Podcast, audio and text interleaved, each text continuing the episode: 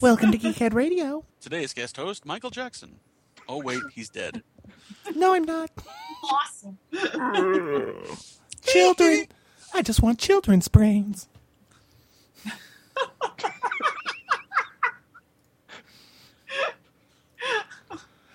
Bonus is ain't right. that is recorded.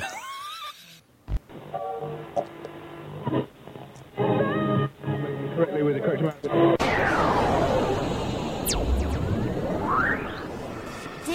D20 Radio, where gamers roll.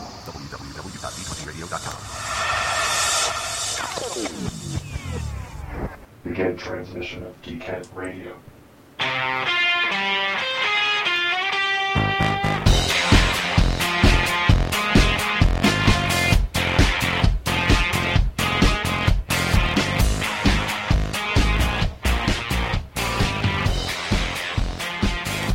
Welcome back to Geekhead Radio, your one-stop podcast for the half ass geek news and uh, tongue twisters that you can find here on the internet. Um, this is Preacher23, otherwise known as Aaron. And uh, this is Perrin coming from the armpit of BioWare in Austin, Texas. Literally. And I'm Courtney, once again with pro- uh, not properly prepped for an interesting introduction. Hello, what have we here? All right. Well, hey, we're taking um we're taking a shot here. We're doing our first live guest and as it so happens, he's somebody who you wouldn't know it has been a guest before. And this is kind of the makeup session. Um some of you may know him as Darth GM, some of you may know him as GM Phil. We also know him as just Phil Majewski. Good evening, Gamer Nation, and all associated friends of Geekhead Radio. We're going to try this thing again. Ew. Skype will not thwart us. Not a second time. Neither will massive snowstorms on the East Coast, god damn it. yeah, that's true, because we did have that last time we tried to record, didn't we? Yeah. Yes. Yeah. And I and I Which is probably a contributing factor. I blame the snow. It was just what? God who needed to contain a little bit of our awesomeness or some shit like that. However, we have the appropriate sacrifices this time to to the dark gods, so you know it's all good. All hail Got that Cthulhu. 13th show out of the way, moving right along. Mhm. yes, that's that is what we had to do. Well, I think before we go much further, let's uh, introduce the drink of the show.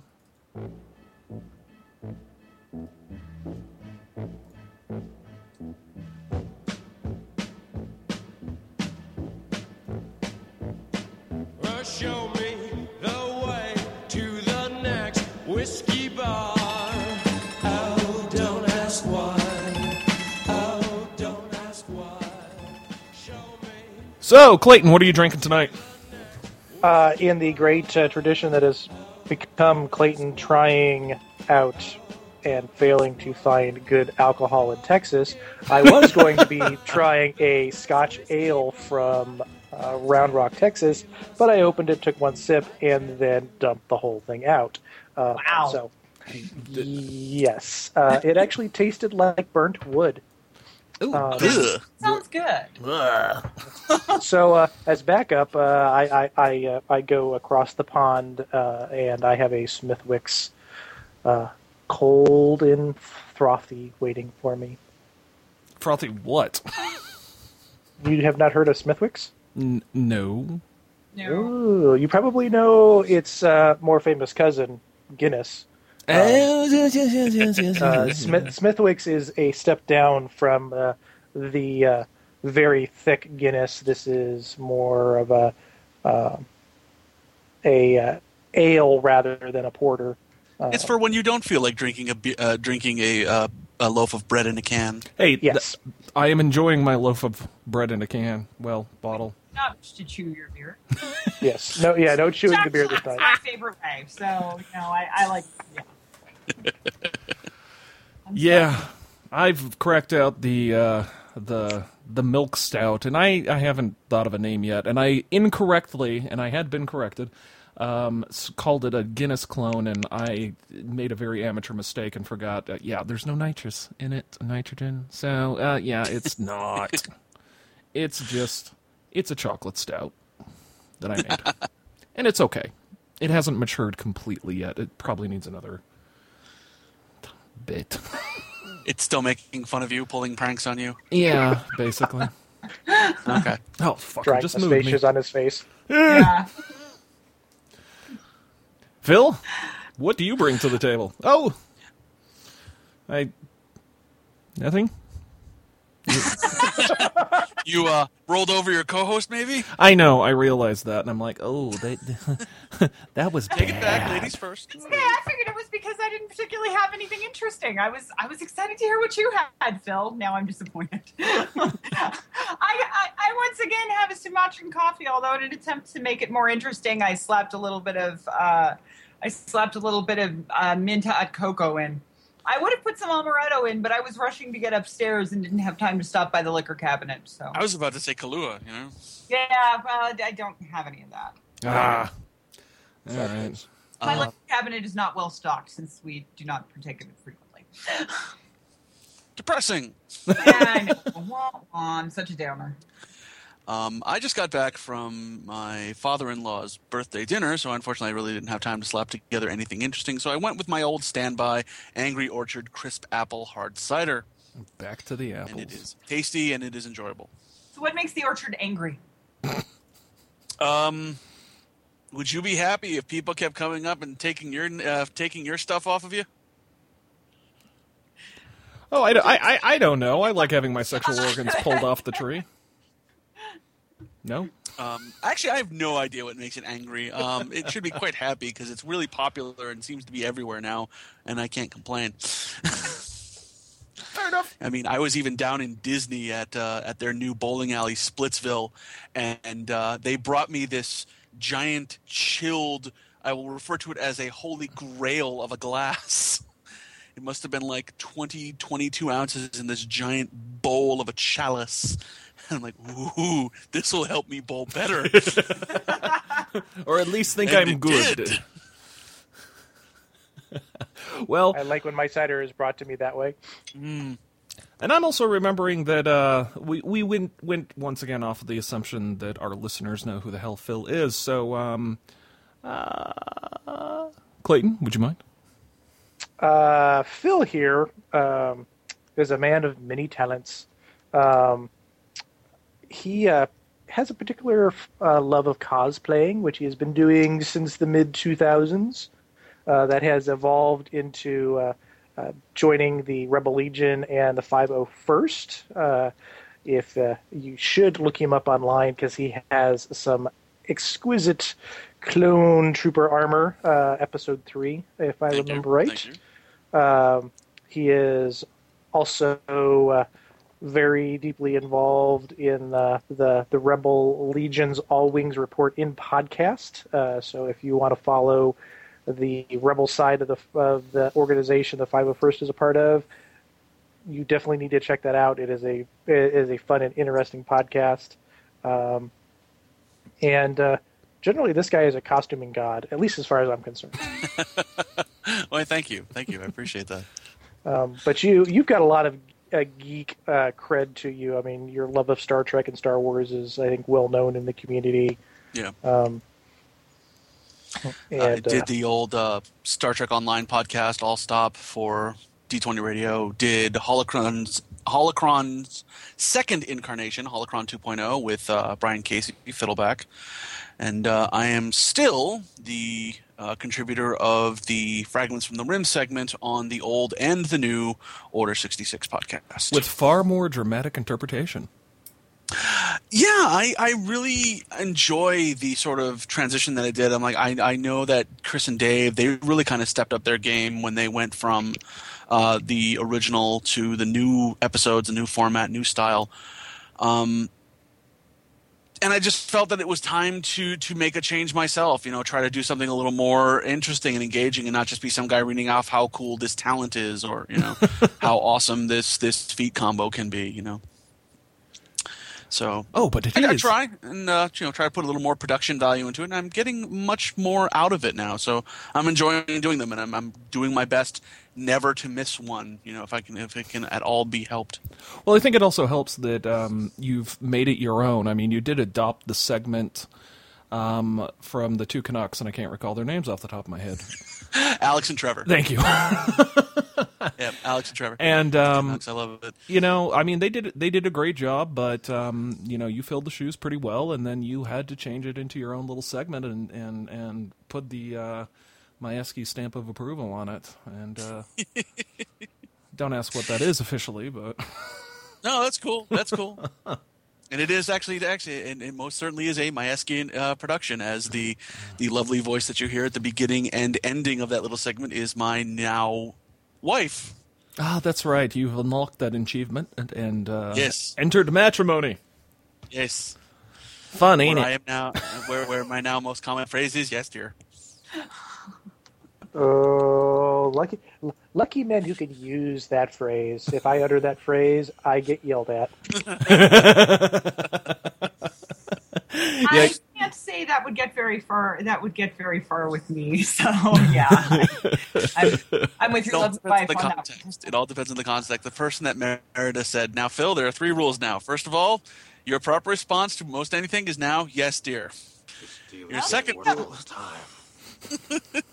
The second rule is you are in charge and only one time when you're in bed asleep. that is when it's your that is when you are head of the household. and thirdly, Sarah, if he ever starts acting up and having problems, send him to bed. Wow. It was it was it was an interesting ceremony to be to be sure, but yeah, Sounds like a lot of fun was had. only took me eight and a half years. So Oh, congratulations. thank you. Sound too Seems- long. It's okay. Yeah, sounds like it sounds like you've got an awesome woman there. Oh, I do. I do. She she's very supportive of all of my uh, endeavors, and um, we'll even probably bring it up later on in the show how she helped me find my first costume. Awesome. Sweet. Awesome. Congratulations. So Thank I'm going to put Thank you very Courtney. I'm going to put Courtney on the spot here. So Courtney, um, how can our listeners uh, reach us when they're not listening to us live? Ah, well, we are we we have we have uh, scores of followers on Facebook. You can become one of them. Um, you can you can visit us on our Facebook page. We also have uh, have our website geekheadradio.com that has uh, that has copies of of previous podcasts, which you can also find on iTunes. And if you wish to reach all of us at once over the over that old-fashioned medium known as email, you can reach us at geekheadradio at gmail.com. Or if you wish to reach us individually, uh, you can you can try Aaron at geekheadradio.com, Clayton at geekheadradio.com, or Courtney at geekheadradio.com.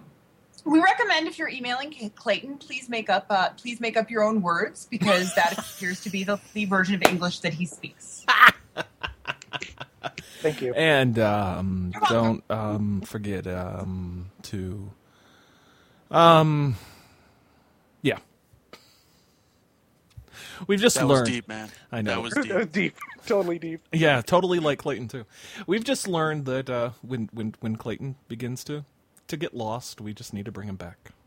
Bring him back.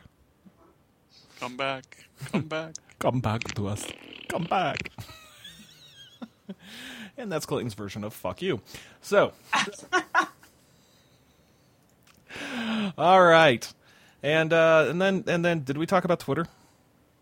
Uh, No. no, we didn't because it hasn't been on the show notes the last two times. Bum bum. So it's not discussed. Out.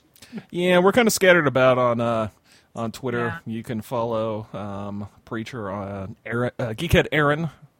Um, you can get Clayton at Clayton Geekhead. Geekhead Clayton? Clayton Geekhead? Whatever. Geekhead Clayton. Whatever. It's Geekhead Aaron, Clayton, Court, and Phil. Yes, please, please, please, please interact with me on Twitter so I can you can help me understand this strange Twitter technology and perhaps I'll use it more frequently. Teacher, what a hashtag means, for God's sake. Oh, I know what a hashtag means. I just choose not to use it.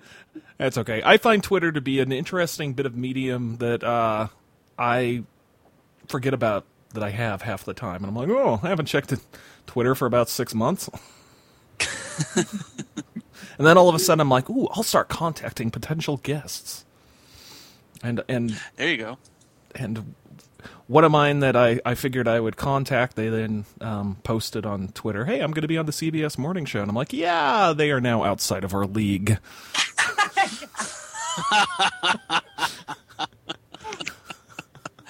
Ooh.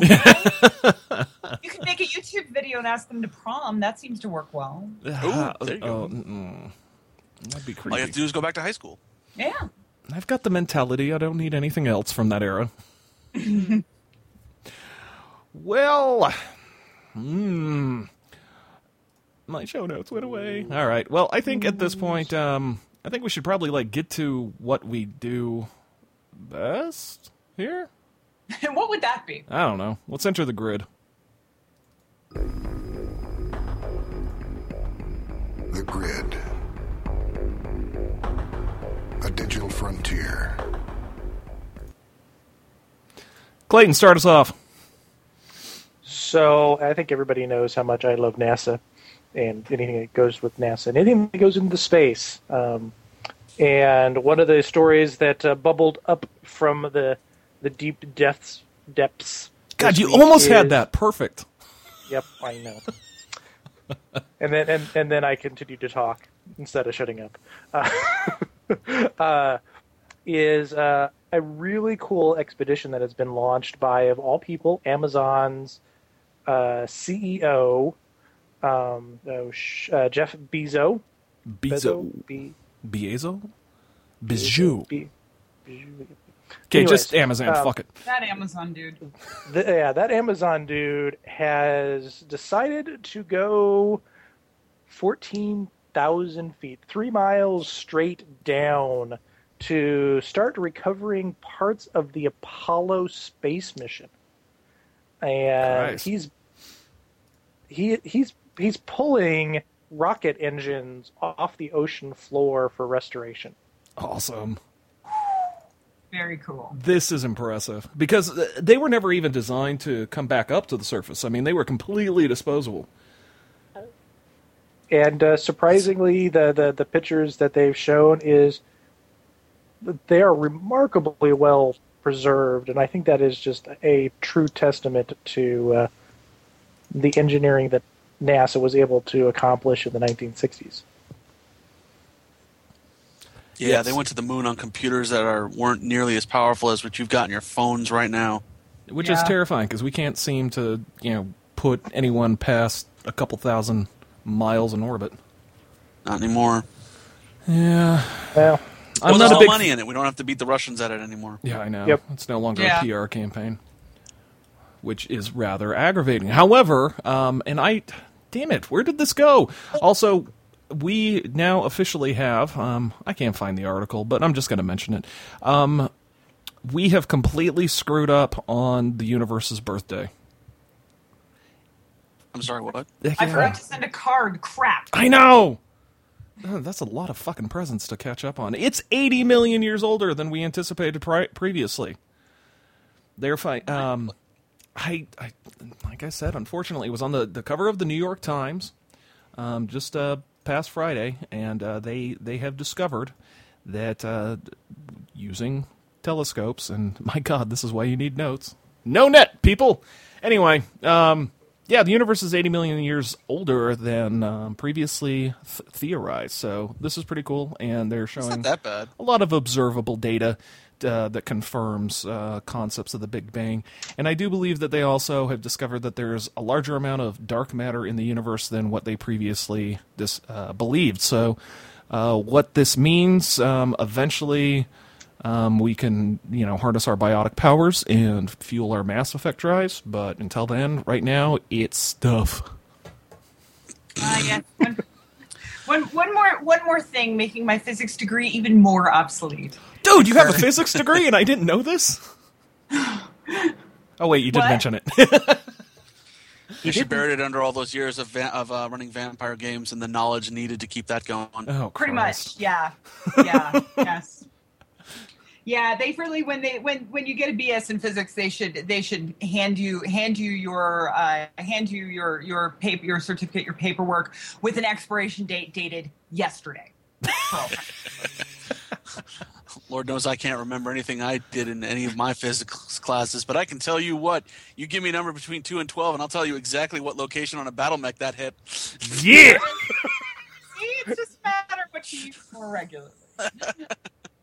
Oh, you know, the, the, the, the BS level physics is great fun at parties. So Mm, That that that would have been one of my dreams um, had I applied myself in high school. I would have gone the astrophysics, but instead I became a therapist. That was smart.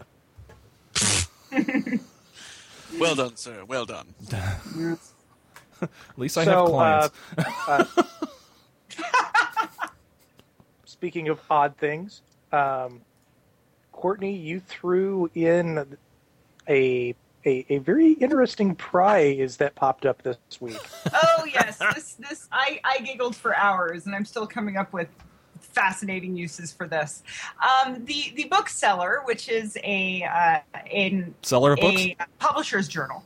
oh, a big big publishers journal uh, gives out a prize every year for the oddest book title of the year and they just awarded it and this year's oddest book title of the year voted on by you know pe- publishing people is goblin proofing one's chicken coop awesome. it's a book yes now the sad thing is is as a as a geeky person i did not think this was that odd of a title Yeah, Agreed.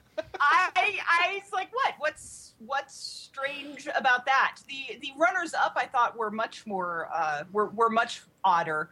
Uh, one the let's see, the other the runner up, one of the runners up was how tea cozies changed the world. I thought that was odd, but the one that I think should have won was God's Doodle: The Life and Times of the Penis. I personally thought that was much odder than Goblin Proofing One's Chicken Coop. I figured it was just a resource book on farmer NPCs for D and D or something. But apparently, it's not. You can look at it on uh, you can look at it on Amazon, and they've got you know they've got they've got clips of it in there. You know, there's uh, the the the first I think the second chapter has topics such as the gentlemanly art of chickenry, what are goblins, the vileness of changeling eggs, goblin migrations, things, various topics like that. Once again, I think it's a valuable resource for any farmer NP- NPCs in your various games. I, I think this is just good. this shit? Let me, uh, some. and how can I get paid for doing it myself? No, I know. Yeah, uh, Reginald Bakeley and Clint Marsh apparently write this. it looks. I'm. I'm gonna order it. It looks hilarious. Let me tell I'm you. more terrified at at at, at God's doodle, the, the history of the penis or whatever the hell it was. That? But yeah, I'm I'm gonna I'm gonna buy this. Every uh, every farmer in my uh, Dark Ages vampire campaign that has enough resources to own books will have a copy of the Bible and Goblin Proofing One's Chicken Coop, and it will be It really is nothing more than the guidebook to creating first level quests. You know, it would be great for that. I am a big fa- fan of having odd topics in your library that you can just odd books that you can just pull out and throw at players when they're you know spending time spending time poking around a, a library you didn't expect to be a big deal. Yeah, Uh, Tobin's Spirit kinda- Guide. There you go. What? Tobin's Spirit Guide. Yeah. So yeah, I think I think this book would be would be perfect for people who choose to do that. But yeah, I hadn't thought about it as a guide to first level quests. God. Played a little too much advanced Dungeons and Dragons last night. We'll we'll talk about that post show. Cool. And Clayton, you had So- a you had a bit that you wanted to to, to rant and rave about. I, I caught you going off on Facebook and and needed to hear this because you know my feelings on the EU when it comes to Star Wars. The expanded universe to me is is um, interesting guidelines, but absolute shite. Yes. Uh, so uh, I've I, I've worked a lot lately. So uh, instead of coming home and playing video games, which would be my normal nerd activity, um, I've had to resort to non-lit medium for entertainment. So I've gone back to ye old paperback. Okay. Yeah, I know. Very old, very old school. Um, and uh, having not picked up either a Star Trek Next Generation or a Star Wars book in several years, I went to the uh, local grocery store and picked up the latest ones they had on the shelf. You fool. Yes. Hey, before you get too far into this, please consider the fact that you were picking up your li- your literature at the local grocery store. That should set one's better than Barnes and Noble. well, it's it's it's it was it was pure convenience, um, and so uh, uh, Star Wars: Fate of the Jedi has been a series that's been going on for uh, a number of years, um, and the final book uh, for that uh, series has come out. It's called Apocalypse, and Ooh, they must have It had- spent a, a whole 15 seconds coming up with that title. Um, and the concept for this series was was actually was was what got me to pick it up in the first place because it has a Clone Wars tie-in. Hmm. Um, and I wanted to, and I was curious to see uh, how this whole tie-in worked. Okay. Um, and for those that have uh, watched the third season of the Clone Wars animated series, uh, you will remember the the the Mortis realm where the Oh. father, son, and daughter. Um, okay. With with the one and only D20 Sam Witwer. Yes. Um, One day, one day. Um, so the the question was asked in this series is: We have a father, we have a son, and we have a daughter. Well, where's the mother? Oh, I thought it was going to be nephew, cousin. No. So the, the question the question was asked and answered in the series of books, Oh, and um, and basically um, in this in the series of books, uh, a a character that's because basically Mortis and his his son and daughter are celestial force beings. I mean, they're basically uh, representations of the light and side, light and dark side, and the balance point of the force. okay. and this is this is straight out of Lucas's mouth. This is this is what his original intent was. Oh Um, yay. Preacher, you haven't seen the arc? no, I've seen the arc. I've seen the arc. Oh, okay. Oh, all right. uh, I got worried there for a second. Carry on. So um, the EU writers asked the question: Well, one, where is the mother The figure in this uh, in this uh, family? And Two, how can we make money off of it? yes. yes, yeah, yeah. So, well, where there is balance, there must also be chaos. So the mother figure is a chaos element of the force. And, Just like most mothers and families. At least mine. But um, Uh, So basically, you have the celestial beings, for all intents and purposes, are force gods.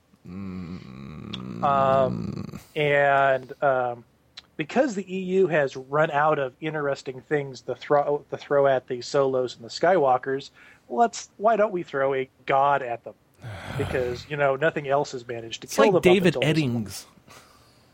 um, and that that became my uh, my annoyance with this book. It's just that I like the concept of dealing with this this mother figure, but making essentially making her a god and making her hell bent on destroying the entire galaxy. How about a different theme in Star Wars, people? Do you, do you want to rant first, or shall I? Uh, go ahead and dive in. Well, no, you you rant first, and, and I'll hold off. Mine's gonna be mine's gonna be a far more vicious attack on the EU outside of the Clone Wars TV series. Okay. I mean, really, my my annoyance with this book is the lack of creativity by the authors that have that have. Well, well, there's probably lots of people submitting ideas, but these are the ideas that are making it through to publication, and it makes me wonder what Del Rey is thinking as far as oh, what's going to sell books. It makes you wonder Uh, what the fuck they're turning down. uh, they're probably turning down some really incredible ideas that are um, that uh, are are subtle, well Getting written. more of the short bus um, special. Yeah, I, it just it seems to me that they're going in a direction of of unoriginality because they're too afraid to take a chance at something that could potentially be very very cool. Like most TV, most movies, most things these days. Okay. Yes. I, I mean, we're going to get Fifty Shades of Grey Jedi soon. I'd probably buy that just out of curiosity. Ah, huh. you have seen the Star Wars porn parody, have you not? Oh, God, no. No. I'm afraid that a Wookiee will be involved. Oh, it is. No. Visuals, make them stop! Forty-five dollars. Adam and Eve. Go see it. Wow. Oh. Well, at least check out the ad. See, and why? See, and why go with it? Why go with a Wookiee? I would think there would be a lot more force choking involved. Please tell me there's force choking. That's not the Force. No. Ah. Oh, God. But he told me it was the force. Well, you're a physics student. You know that Force is deeply involved in that. Let me show you the difference between potential energy and kinetic energy. Okay. Okay. See, here's my issue with the EU, and and I may just be repeating myself. You know, I probably said this in an episode that I don't want anyone to ever hear again. But I honestly, I, I'm going to feel bad because one day we're actually going to get like a talented writer on here who got their start with a Star Wars book, and I'm going to be fucking embarrassed. But the books, what how, how horrible of a writer do you have to be to do nothing but books for television series or movies? I mean, you know, you've got the the Star Trek books and the and the the Star Wars books and the BattleTech books and you know anything that's got an established universe. I don't have a problem with people writing in that universe. I have a problem with the fact that they're fucking lazy they they assume too much. They don't bother with descriptive text. There's very little character development. It's forced upon them to not have character development. I mean, it, to me, this is writing for one of these series is like becoming a Walmart greeter. You're doing it to get paid, and you should be ashamed. There are three writers for Star Wars in my mind, and everyone else can go to hell. Um, those three writers Zahn, are I'm sure. Mike Stackpole, Okay. Aaron Allston, and Timothy Zahn. Those three writers have worked together multiple times. They will call each other and, re- and say, "Hey, listen, I want to have your character that you introduce here work in this book. What do you think? Do you think they'd work like this?" And they would collaborate. And they'd go back and forth, and there would be mass. There are massive character developments in all of those books done by those authors. They take great steps to present a book that feels Star Wars. Yeah. Just about every other novel I've read doesn't do that, at least for me. Um, I will give you that there's a lot of crap in the EU out there, but if you haven't read those three the books by those three authors, then I think you're selling the EU short, at least that corner of it. I'm telling you, man, if you haven't read the the Thrawn trilogy, Yeah, I've read that, of you- course. if you haven't read the X-wing books by Timothy by uh, by Mike Stackpole, that's a good set of four books. Mm-hmm. That is a great set of four books, and Aaron Allston is just fun to read. His books are just fun to read. He does the Dirty Dozen in Star Wars. What? But that, that's that's that, that's the. When a book opens up with Wedge Antilles flying an X-wing with a stuffed Ewok sitting in his lap to make the enemy think that an Ewok is flying an X-wing against them, Oh my. Okay, I mean, and one of his first thoughts is, "I can't believe they talked me into this." okay, I mean, I can get this, but I this goes back to my discussion, and and I I think part of the reason why this sounds familiar is that I may have ranted about this with you um, on the Lost episode, but Possibly. I just I don't get it. I just don't understand why they can't embrace the Star Wars universe and not make it about the main characters. I think that's why I've started loving the Clone Wars so much is when they ignored the established characters and and or focused on minor characters that it was like, "Oh, I'm seeing the Star Wars universe from a completely different point of view." Rookies. Uh-huh. I think I think some people when they when they get into reading or watching something about an established universe have a hard time getting past the main characters. Part of the reason that I don't get into a lot of the a lot of the spin-off type things is once you deviate from the main characters that I've developed attach an attachment to, mm-hmm. I'm not quite as interested. So maybe that's what they're thinking, why they're sticking with the main stuff so much as opposed to developing the sidelines. I don't know. And I get that. Which- I, go ahead, Phil.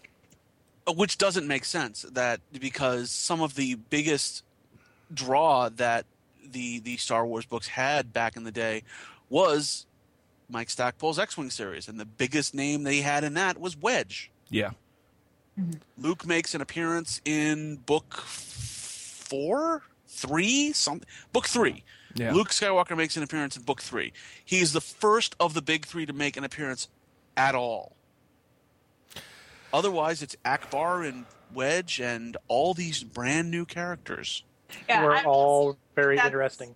Yeah, I'm not saying that sticking with the that sticking with the main characters is a formula for for good stories or good liter- literature. Oh 'cause I- hell no! not. Yeah. Obviously, it's not. But you know, sometimes I, sometimes people have a hard time moving past the main the main ones. I know it's harder for me to get into get into stuff about side characters. Now, once I do, it's usually I realize I was wrong. You know, I was being closed minded. I should have gotten into it. But yeah, that that might be part of the reason why they don't explore that more, even though they shouldn't. it would be better. We have no idea who up in the big chairs in, in Lucasfilm said we want books about these characters, and what treaties they've got, and what uh, what you know manuscripts they received that could have been awesome, but they're like, does it have the big three? No. Let's let's let's hold off Not on this for a minute when we talk about Clone Wars because uh, this I feel is very relevant. So let's hold off on that little nugget. And well, let's uh, dip into Star Trek real quick, and then uh, yeah, we can uh, cleanse our palate on the wonders of PAX East, and then we can jump into Clone Wars during digital production. all right, let's do it. So uh, the other book that I read was the third book for Star Trek Next Generation, Cold Equations. It's called The Body Electric, which, like Apocalypse, actually harkens back to a earlier uh, point in the Star Trek universe. This one actually harkens back all the way to the very first Star Trek movie, and actually talks about the race V'ger? that sent that sent V'ger back Whoa, to Earth. whoa. Whoa, this what? this this could be horrible. It could. No, actually, actually, the, uh, the the the I actually enjoyed ninety nine percent of the book. Um, it uh, it deals with uh, the legacy that people, um, species, and worlds leave behind. Um, how different perspectives play onto that, and I actually really enjoyed the book. What I didn't like was they basically put the Enterprise crew, which has changed because it's 20 years after the end of the original series. Um, but it doesn't technically exist anymore. um, and so people have moved on. Uh, Picard and Beverly are married and have a kid. Worf's But- now the number one. Um, um, Will uh, Will uh, Wesley has is is still a traveler, um, and they're facing an enemy that is literally on a galactic scale. Literally, it is it moves from galaxy to galaxy by throwing um, black holes against each other and then riding the wave of energy to another universe. Uh, so you're dealing with a a a machine um, from the the uh, android race that uh, that sent Voyager Voyager back to Earth.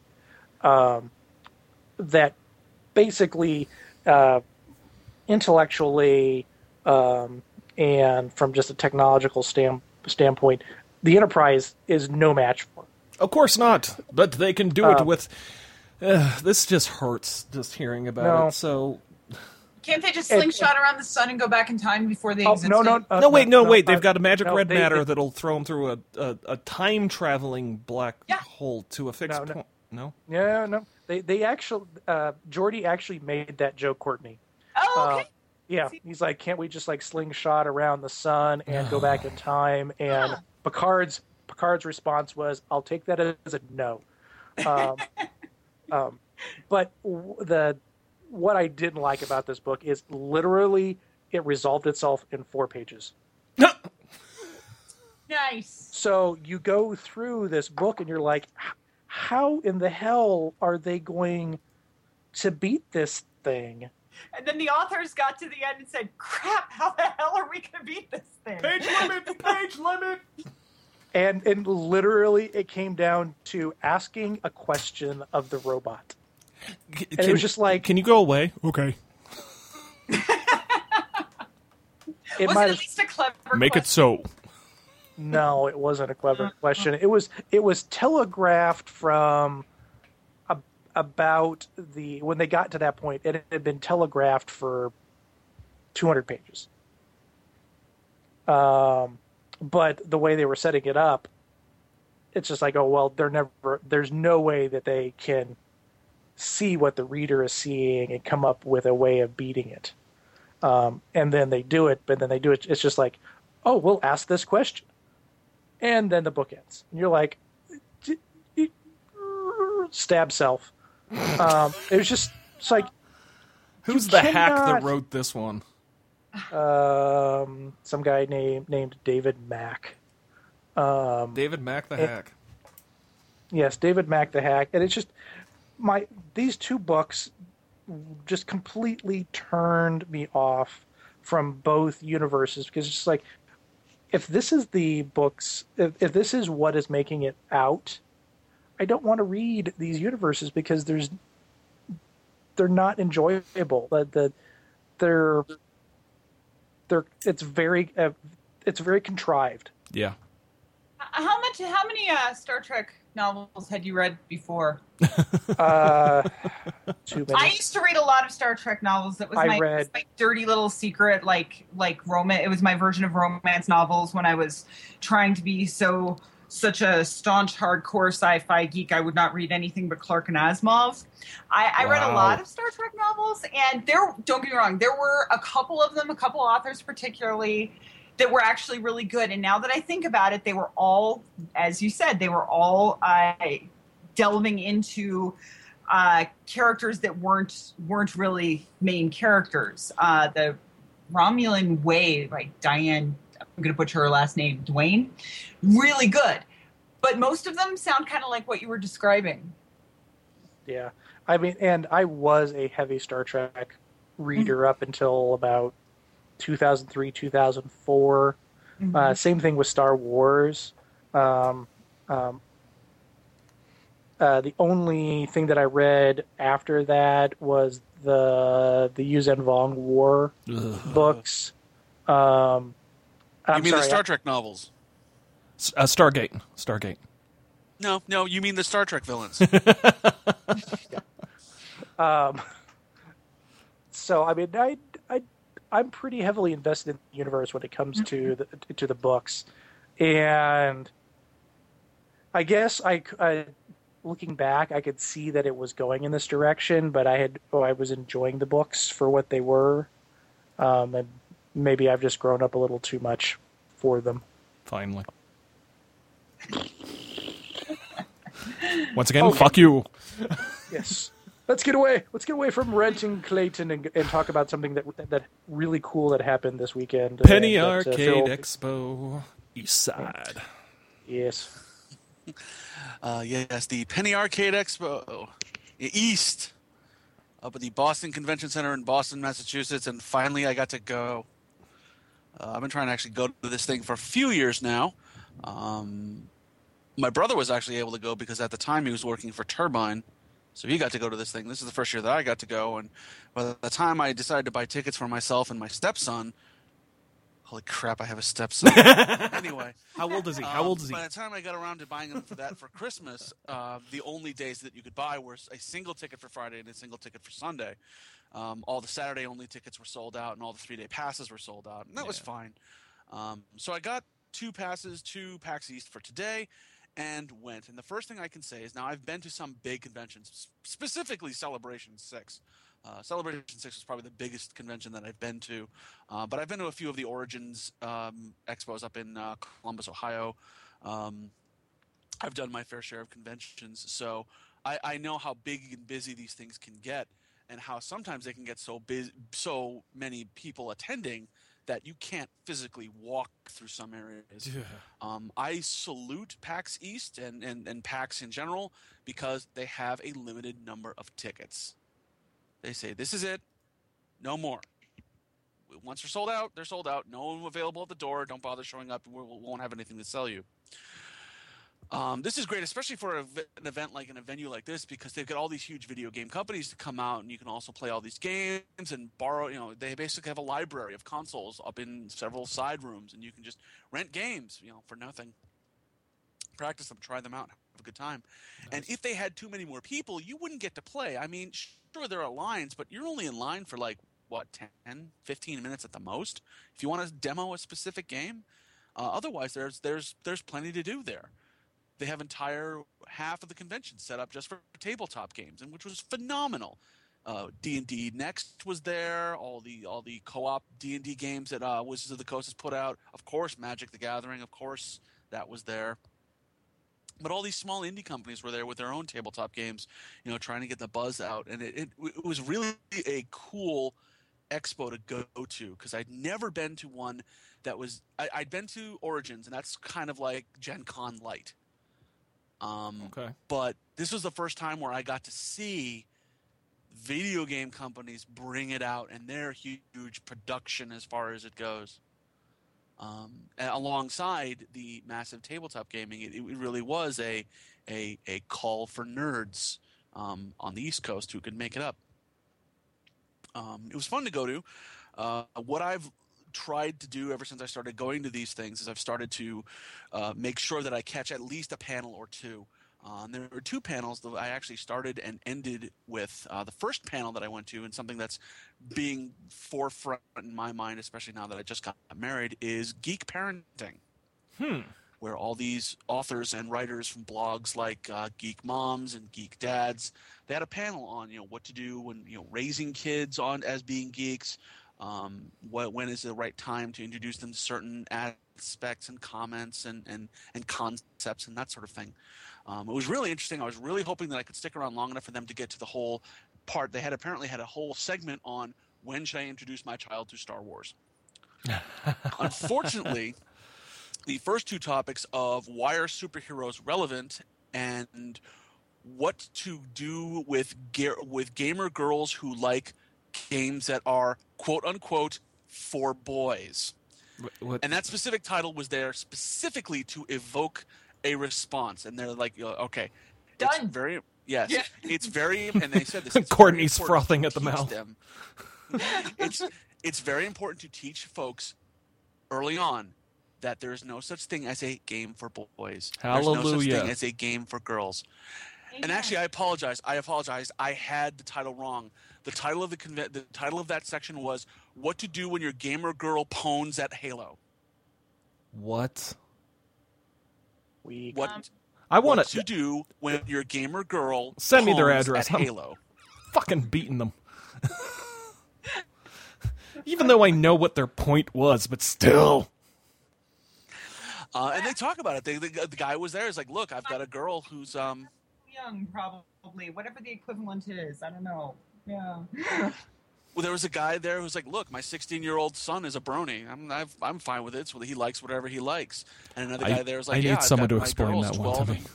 12 years old and 10 years old, and they own their friends on Halo. Mm-hmm. Just own them to no end. Good. And they're like, it's important to to teach your children that there is no such thing as a game for girls and a game for boys. It's a game.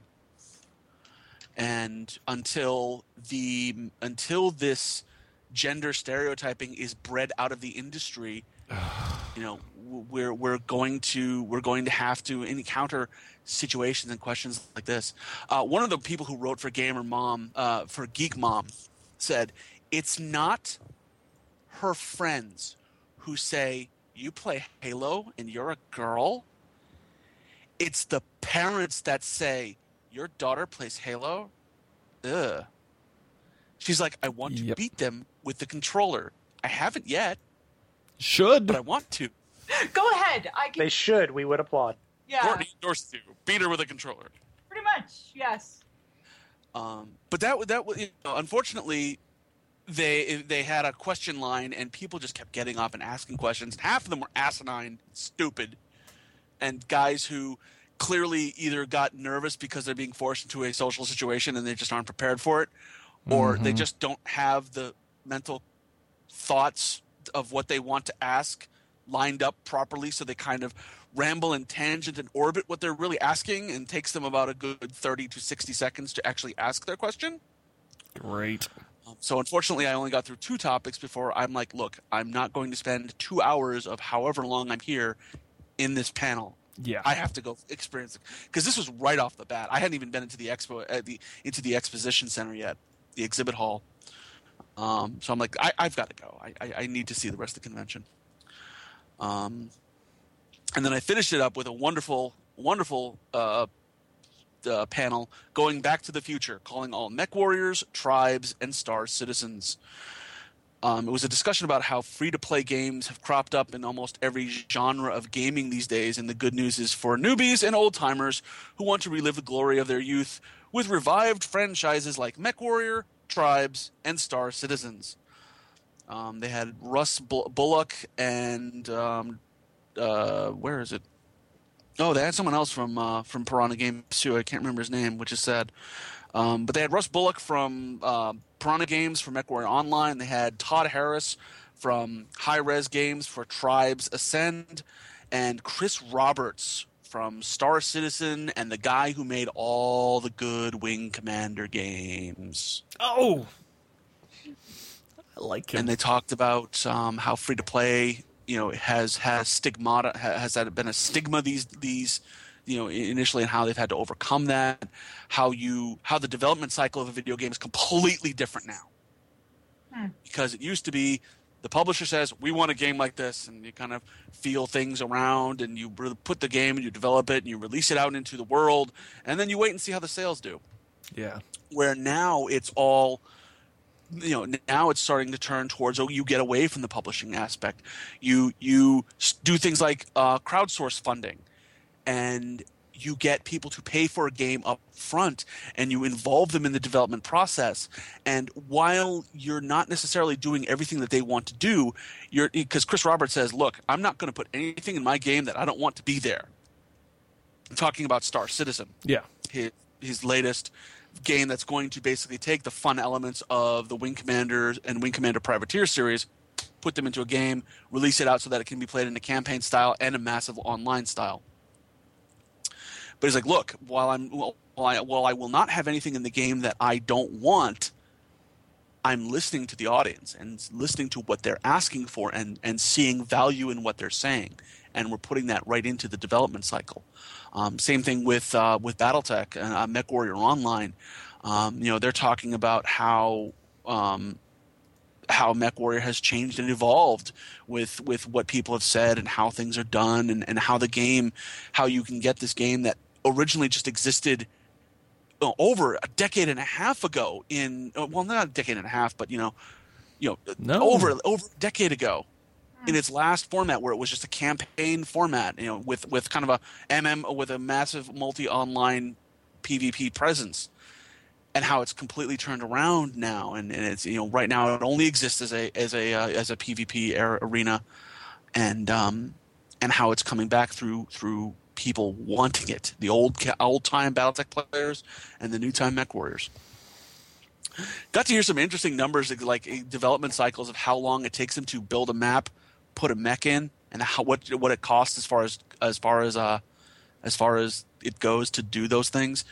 Uh, Clayton, you you probably have some interest in this because I know that you play it or at least played it re- up up until recently. Yeah, I still Uh, do. It costs sixty thousand dollars and eight weeks to do a mech. But, but Wow. wow. The, I t- I totally see that.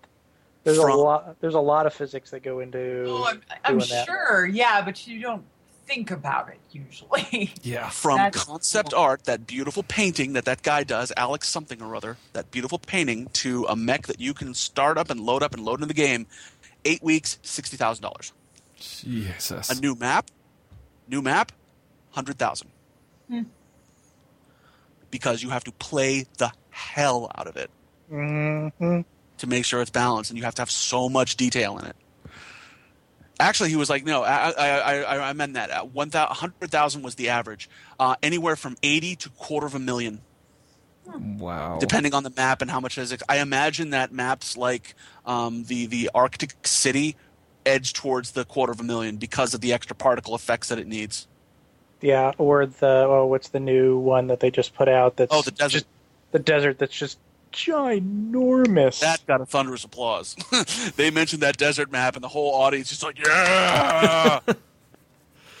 like, okay, you guys like that. Um, but it was really neat. Um, I have to say that you know, PAX East was an enjoyable time. Um, I got to walk around. I got to see all kinds of uh, games and and stuff that's in development. Uh, unfortunately, I saw the game that killed City of Heroes. Um, it's uh, NCsoft's uh, World of Warcraft clone called WildStar. And uh, you guys go look it up uh, out there and check it out. WildStar. I'm sure it's wildstar.com. Um, and you tell me that that's not a World of Warcraft clone. Um, it is the, the style of art almost a mirror of uh, of of World of Warcraft. It just is.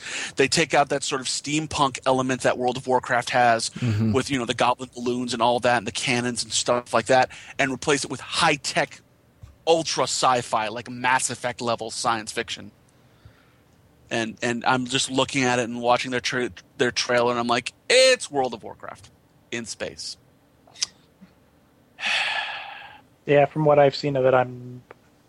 I just wish they hadn't gone there. I mean, it's just, it's almost going to be a, a, a death a death on release.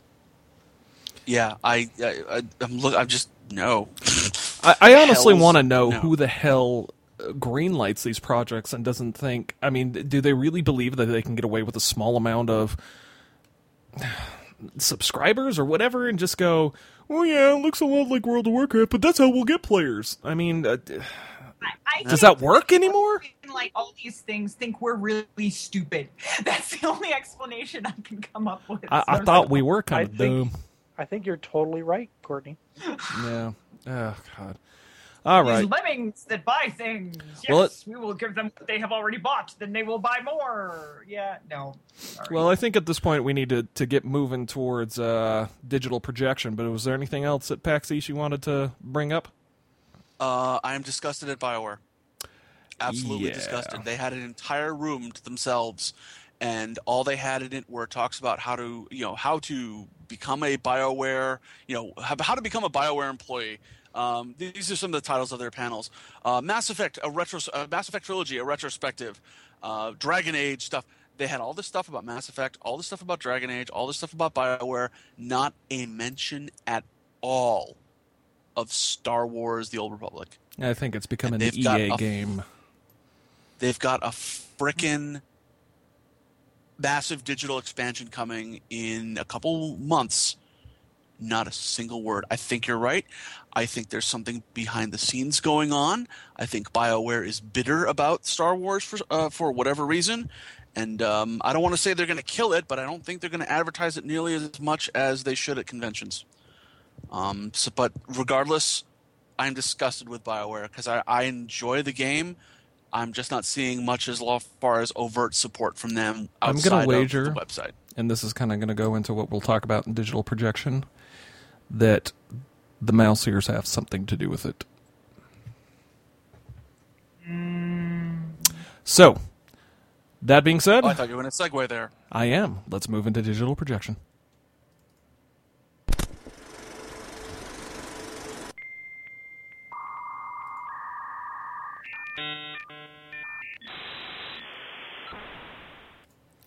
Okay. Um. Yeah. All right. I had mentioned. Let, let's talk about Clone Wars after everything else. Let's just kind of bounce these these first couple of s- subjects because uh, they're not going to take much time. Yeah, because I because I'm curious about this about this first one from you. Okay, so all right, the big Star Trek Into Darkness has uh, come out, and um, the the the the the trailer. So I I watched it, I enjoyed it, and I immediately said, "I'm watching Mass Effect."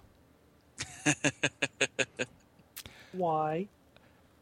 I could see it. You got Benedict Cumberbatch, or however his name is, in a in a ship that looks remarkably like the. Um, I haven't played Mass Effect for a while, so the names are slipping me. But the hover ships that they use, um, that are basically uh, uh, troop transports, blasting out windows. I swear that I saw that happen to Garrus at one point.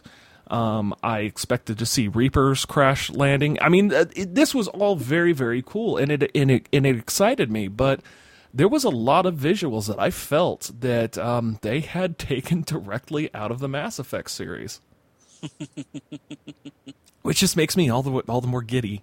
So anyway, I mean it's it, it it's fine. I don't have any complaints right now except for the fact that the more that I think about Damon Lindelof being um, the one of the writers, I I imagine that I will enjoy the movie thoroughly the first time I watch it, and the second time I watch it, I will suddenly realize it's a Damon Lindelof movie. See, the problem you guys are having, you know, with your books and your, you're thinking too hard. Don't think that hard, and then maybe you won't realize it. I got to be more stupid. exactly. I like Star Trek. It's cool. Uh, I mean, I uh, I get it, I get it, I get it. But I mean, I'm still excited. I mean, I wasn't complaining. I just looked at it and said, "Dude, I'm watching Mass Effect. When is that movie coming out?" and and I and I, I watched a little bit of IGN um, prior to the podcast just to see if there was anything that Bioware had mentioned, and the only thing they say, stated um, that was worth mentioning was. Um, uh, they're still working on the Mass Effect movie, which means nothing.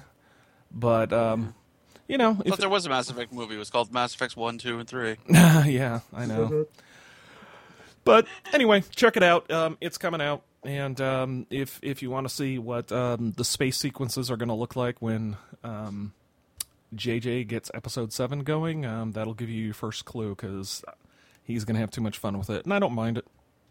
Can he please leave his lens flare in Star Trek? Uh, I think he's heard so much shit about it, unless he did it purposefully at this point to be an asshole. Okay. seriously, it's like watching an iPad commercial. We've had this conversation before that for some reason I totally miss his, have missed his lens flares. I was watching an episode of Fringe the other day. All I can see anywhere is lens flares. Thank Yes. you very much. I it has been ruined. Yeah. And, and there were so many. It was like it had. It's gotten to that point where they're making like little jokes about stuff. Yeah. And I'm thinking that had to be on purpose. There. I want to see a lens flare off of somebody's smile. Just big cheesy it, grin. you'll see it. Hey, baby, ding, ring. It should happen when Han Solo gets his old geriatric ass comes out. All right. Okay, be awesome. Okay, so we we almost need to have like a a a stamped out part for digital projection that so where we can just re- report what remakes are being done because there are, are so many that are being announced that we might as well just have a permanent segment on on uh, uh, on the show and the two that came out this last week uh, the first one being they are in talks to redo Escape from New York. See, okay, is John Carpenter involved? No. Is Kurt Russell involved? Uh, I don't. I didn't see anything about it Okay. about him being involved. It to looks me, like it's going to be completely net new. it's like a, a face hugger fellatio. That's about as excited for it as I am. Yeah. Wow. There's an image. So yeah, it looks like uh, Snake is going to be back. We're not going to have. Uh, they're not going to jump on board and do uh, S- uh, Snake Plissken Escape from Earth, which had always been rumored. I think that's with this being remade, we can pretty much put that guy to rest. Um, Leave him alone. yep, exactly. Um, and then uh, And then I also just real quick going over the notes of the Lost episode thirteen. There's we didn't mention we didn't actually we mentioned it a while back, but it it, it uh, they're redoing the Grinch that stole Christmas, but they're gonna do it all computer animation only. Which yeah okay whatever fuck it I'll see it because I have to. uh, well, you do have kids, so kids like that sort of thing. A kid. A kid. Yeah. Um, and then the other one that they announced this week, which just irked the hell out of me because it's it's a sen- it's a sentimental part of my youth. Is they've they've announced that they were going to remake Pete's Dragon. Tell And- us how you feel, Clayton. And Clayton can finally scream that his childhood has been properly raped. Uh, this everybody has a childhood movie that when they think uh, when they think back that always comes to mind the same year that Star Wars came out this came out this came out earlier in the year so it's one of the first memories I have of seeing a movie um, and it's been something that I like and and Aaron's going to pick on me because of my love of musicals, but I'm going to do it anyways.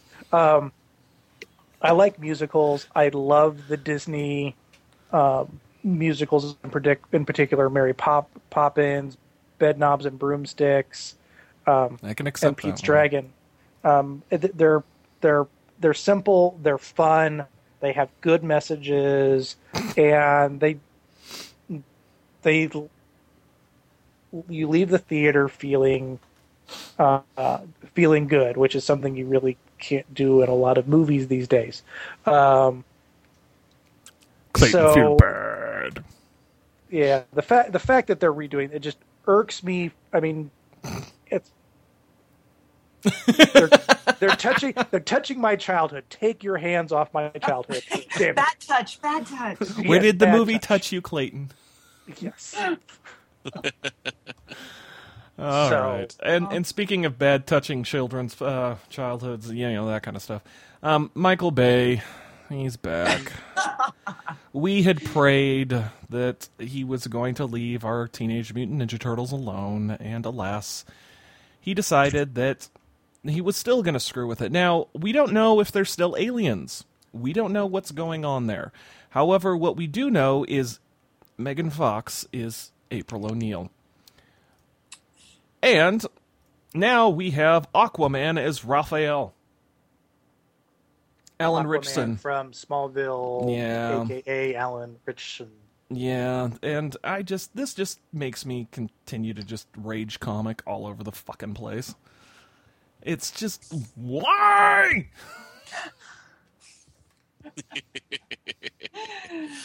Uh, I'm, All right. I'm just I'm just curious because you know Ninja Turtles don't blow shit up. So how is Michael Bay going to do, do a movie that doesn't have lots of explosions in it? Sewer pipes, sewer gas, sewer gas. yeah. Say there, there are plenty of op.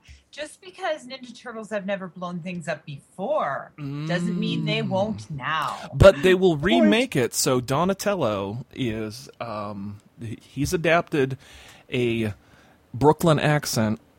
No, wait, that's that's Raph. Um, it'll be more of a East LA type of um, horrendously racist sounding turtle. Cause it's funny. I hate the man. He just needs to fucking die in a fire. That pretty much cements that Michael Bay will never come on this show. Let's talk. Uh, let's switch over and talk about something that uh, most of us uh, enjoy. Okay, so I I was I was talking to Phil about this prior to the show, and the sad thing was is um, if you listen to our last episode where we pleaded the letter campaign to save the Clone Wars, um, I was in the middle of editing and posting it to archive when um, the news came out that Clone Wars had been canceled Yeah. which just broke my heart. Um, but right now, um, there's a Twitter campaign going on that seems to be picking up some steam. It's called Save Save the Clone Wars. That's all its hashtag. Um, there's also a Twitter um, uh, account for Save the Clone Wars, and um, they have been harassing Disney and Star Wars all weekend long, and uh, and which is good because apparently, and I don't remember who I heard this from. I think it was maybe from the D and D game last night, Clayton. But uh, you know, somebody had said that the response to the cancellation um, was tepid, which I call bullshit. And this goes into my whole thing. honestly, it honestly could be tepid, uh, simply because of the fact that everyone out there might be thinking, "Well, it's business." You know that that sort of passive acceptance of the way the world works, especially in entertainment these days. I I haven't known geeks to be that accepting before of business. See, and and and my I I agree. I mean, it was for a little bit. I almost went, you know what? I'm not I'm not gonna push this this campaign anymore because, you know, they they they wrap things up. And then I stopped and I thought about it, and I'm like, no, they didn't. And then I heard today, Lucasfilm has flat out laid off every animator, the entire Clone Wars team. They're gone. They were had a skeleton crew to finish up these little story arcs, and now that's not happening. So Interesting. yeah. So I mean, we might see a tiny bit of it, but this goes into my my Disney um, conspiracy theory thoughts. Well, it's not conspiracy theory; it's business. Um, but before I go forward with that, does anyone else have anything to say on this? Um, it was pretty much stated by Dave Filoni himself in a panel at Celebration Six that season six was almost done. Yeah. Um, at least all the all the voice work was done, and they were working on the working on the animation aspect. Um, honestly, it could be that because they've laid off just about everyone else on the ca- everyone else on the production team, that they are done with it, and everything that they have recorded has been animated and and is done and is in a presentable format. Um, so who knows? It it it could be a positive sign that we might actually see this stuff hit the light of day in some format, but you know, starting by the end of the year. Uh, that being said, uh, uh, They could have done it better. Yeah. They definitely did it in such a way that it shed a very bad light on them and what they think of their fan base um, when they um, are not forthcoming with what they're doing and why they're doing it. I don't think there was any forthcoming to this, and that's part of the thing that irritates me. Is I I truly believe that Disney just kind of looked at it all and said, "We're done with the prequel era. Wrap it up." Because I mean, they did state. Um, Filoni stated that there are. Well, I don't know if it was Filoni that stated, but in the official press release, it stated um, there's going to be a new series in Yes. um, an unexplored era, um, which you know could be. I'm I'm gonna love. I'm sure. Don't get me wrong, but um, and I'm not really too heartbroken about detours being can't canceled. you did you hear the All Wings report in that was uh, episode three where I talked about that? No, I didn't get a chance to hear that yet. uh, the general consensus of uh, of uh, Star Wars detours being placed on indefinite postponement. My reply to that was Good. good. I have a massive problem with Star Wars detours because they use the phrase canon. What? oh God. All right. Seth Green at you know at Seth Green and George Lucas when they were on stage talking about it, George says, "I'm giving him the keys to the kingdom." He's like, "Yep, that's right, folks. This is canon." Okay, let me get this straight. Emperor Palpatine, He was fucking with Person- you, and you fell for the it. person, the person who engineered the downfall of twenty-five thousand years of tradition, who's now joking and making fun of Darth Vader for being a whiny prick and calling the Death Star an oversized shopping mall, at least on paper, so that they can get still continue to get funding for it. You're telling me that this wisecracking, riffing political leader side of him is canon? This he could. There is no way in hell he was serious. I mean, it just. Uh, yeah. it's uh, yeah, Star Wars detours on indefinite postponement, friggin' good. Yeah. Absolutely fine. Um, Clone Wars getting canceled. Um, I put it at this: Disney rides no one's coattails, Yep. and if they put a season six on Disney XD or whatever it is that they've had, their more action-oriented cartoon show, uh, cartoon uh, network, um, they would be riding five seasons of highly successful cartoons. Yes. I think that I think that through StarWars.com we might get what's left of season six as bonus features or little featurettes, or maybe Disney will release them as individual movies, as you said last episode. As you said last episode, hey, we got a listener. but uh, but yeah, I think Disney wants to take. I think Disney wants their own Star Wars cartoon, and that's what they're going to target for. They don't want to ride their rivals' coattails because they don't. They're Disney. They're at the top of the pile as far as they're concerned, and they do not do what others have done. See, and this is the That what. makes Go ahead. Sorry. Court. Oh, I said that would make sense. Yeah, okay. And see, in my explanation to me. Yeah, and my rant is is more just kind of a a concern. Um, Disney, I thought that um, well, maybe the problem was is that that George Lucas just I don't know he he he he just got a little too lazy. He didn't have the right people um, looking at the EU or something like that. I mean, there's something that that tells me that Disney looked at some of the stuff that was in the works, or they actually had like a creative team get together and talk about the EU and what's out there and how it meshed with um, the other movies, and they just said, you know what, we're putting a stop to all of this now. Possible, And entirely possible. Which which I understand, but at the same time, I think we're gonna. I think the days of um, I, God, I don't want to say oversaturation, but it just it really concerns me that they're getting they're going to become so controlling that it's going to look like the Lucasfilm legal team was, you know, a bunch of kittens.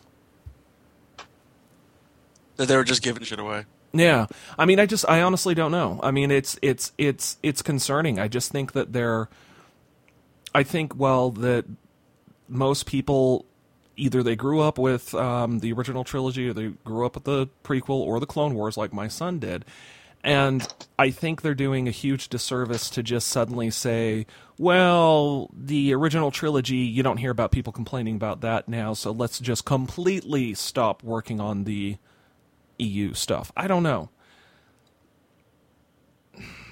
Possible. I don't know. I'm a little fearful of, We'll of what it's going to be. I, I just, I, I just, I can foresee Disney becoming so controlling about um, their property that you're just not going to see anything else come out. And um, there's also whispers that LucasArts is going to get shut down because they, um, they have uh, put Star Wars 1313 on an indefinite hiatus. Yep. Oh, As well as First Assault. which tells me that um, back to the original point with BioWare and Star Wars: The Old Republic, I'm wondering if Disney's going to look at the game and say, you know what, you did a great job, um, but that's not what we want, Who knows? and so they're just going to we'll just to let see things because finish I up. honestly feel that uh, that Star Wars thirteen thirteen was likely going to be more geared towards the fourth generation systems. And that and that's that and and also it it it, it makes me sad too because I'm wondering if um, we're going to lose that slow march into a more mature Star Wars series um, is is gonna is gonna disappear now because I mean we had some really great storylines going on with the Clone Wars. We had some really horrible storylines going on with Clone Wars. I mean, Oh, yeah. five weeks of those droids. I mean, Four was only oh, four. God, felt like It only more. like It just seemed li- exactly. It I'm sorry. seemed They, like they five. finally reserve showing a Republic commando, and they put him in that fucking anyway. Oh man, no, no, no, no, no. The the Gregor story was the shining part of that. For It was. That. It was. That was an awesome hundredth It episode. was, but we had to bear the other stuff. All right. No, what? Gregor, awesome. That's all you need to take away from that episode. Yes. Yes. That arc. All right. Um. Well, that too. Hey, let's just. Let, I never I never really followed Clone Wars, so I don't have too much to say about it. I am I am sorry, but I must say if if this means that Sam Witwer has some extra time on his hands that he was planning on spending on Clone Wars, that now he doesn't know what to do with his time. Sam, there's always a I can find a place for you in my Dark Ages vampire campaign. I'm just saying. If it comes up. That's my take on the end of Clone Wars. you, That's all I got. Priority. you you may have that opportunity, Courtney. You may have that opportunity. I'm going to surprise it on you. All right. I think we should get to the uh, meat of the show now. Because I want to learn more about Phil. Yeah, uh, let's let's let's talk about some cosplay. So, okay, I don't have a drop to jump into this. I'm sorry. All right, fine, great. I can play Star Wars do or something. All right. So, let's see here. I, I, I'm, I'm struggling because I just want to make sure that that I'm not forgetting stuff or assuming that I've talked about stuff. But let's talk about first off the basics of um, the Rebel Legion and the 501st. Whoa. Mm, Clayton's what's? Clayton's playing with his microphone. No, I think yeah, I think that was my headset cutting out. I'm sorry. That's okay. So Well, okay, let's talk about the Rebel Legion and the 501st Legion. Um, specifically, back in 1997, I believe it was, a gentleman named Albin Johnson uh, started posting pictures up on the internets and said, Hey, I've made a Stormtrooper costume. Check this out. And a few other people around the country went, "Hey, that's kind of cool. I've made my own storm stormtrooper costume. Hey, I've made a Darth Vader. Hey, talk." And and through talks and collaborations, and uh, and agreement to to move forward with an actual club about this, the 501st Legion was formed. Uh, the 501st Legion now has over 10,000 individual members throughout its history. There are 6,000 active current members spread across the globe. Uh, we are everywhere around the globe on all six on all seven continents. seven. Yes, folks. There's an Antarctic seven Legion. continents. Oh, was the a Blizzard. member of the 501st Legion who was briefly in living in Antarctica on on some base somewhere. Excellent opportunity for the Hoth gear. Yes. The stuff doesn't I protect very he's- well. I think he implicitly packed like some crewman outfit so he could claim that he was in fact, you know, actively trooping on Antarctica. but yes, seven continents we've had we have members. Um, predominantly in the United States, of course, but they're they're they're everywhere. We are Legion, in fact. Um, we are George Lucas's preferred costuming club organiza- uh, costuming clubs uh, when it comes to making appearances and that sort of thing. If Lucas says, "Hey, we're working with one of our corporate affiliates and we could use some people," uh, we are the ones they contact. The Rebel Legion for Heroes of the Rebellion and the Republic, and the 501st Legion for the villains of the Star Wars saga. Um, very briefly, uh, we also do a lot of charity work. Uh, it's a, it's a sort of a side effect. We're a nonprofit organization, um, and we've we've raised millions. Uh, last year, we raised almost fifteen million dollars for various charities That's around the, around the world. That is great. Wow. Um, yeah, so we don't we don't mess around. uh, and of course, the 501st Legion could not have uh, done it all alone. Uh, uh, several years after the 501st Legion was formed, a bunch of people came up and said, "You know what? What about the heroes?" Go figure. So the Rebel, the Rebel Legion was formed a couple of years later, and it's it's always been like an older brother younger sister relationship between the two organizations. But as the years have gone on, this Rebel Legion um, has matured in and of itself. Um, the 501st Legion last year at Celebration Six celebrated its 15th year anniversary, and uh, the Rebel Legion, I believe, is celebrating its I think it's either celebrating its 10 year or just celebrated its 10 year. I can't remember.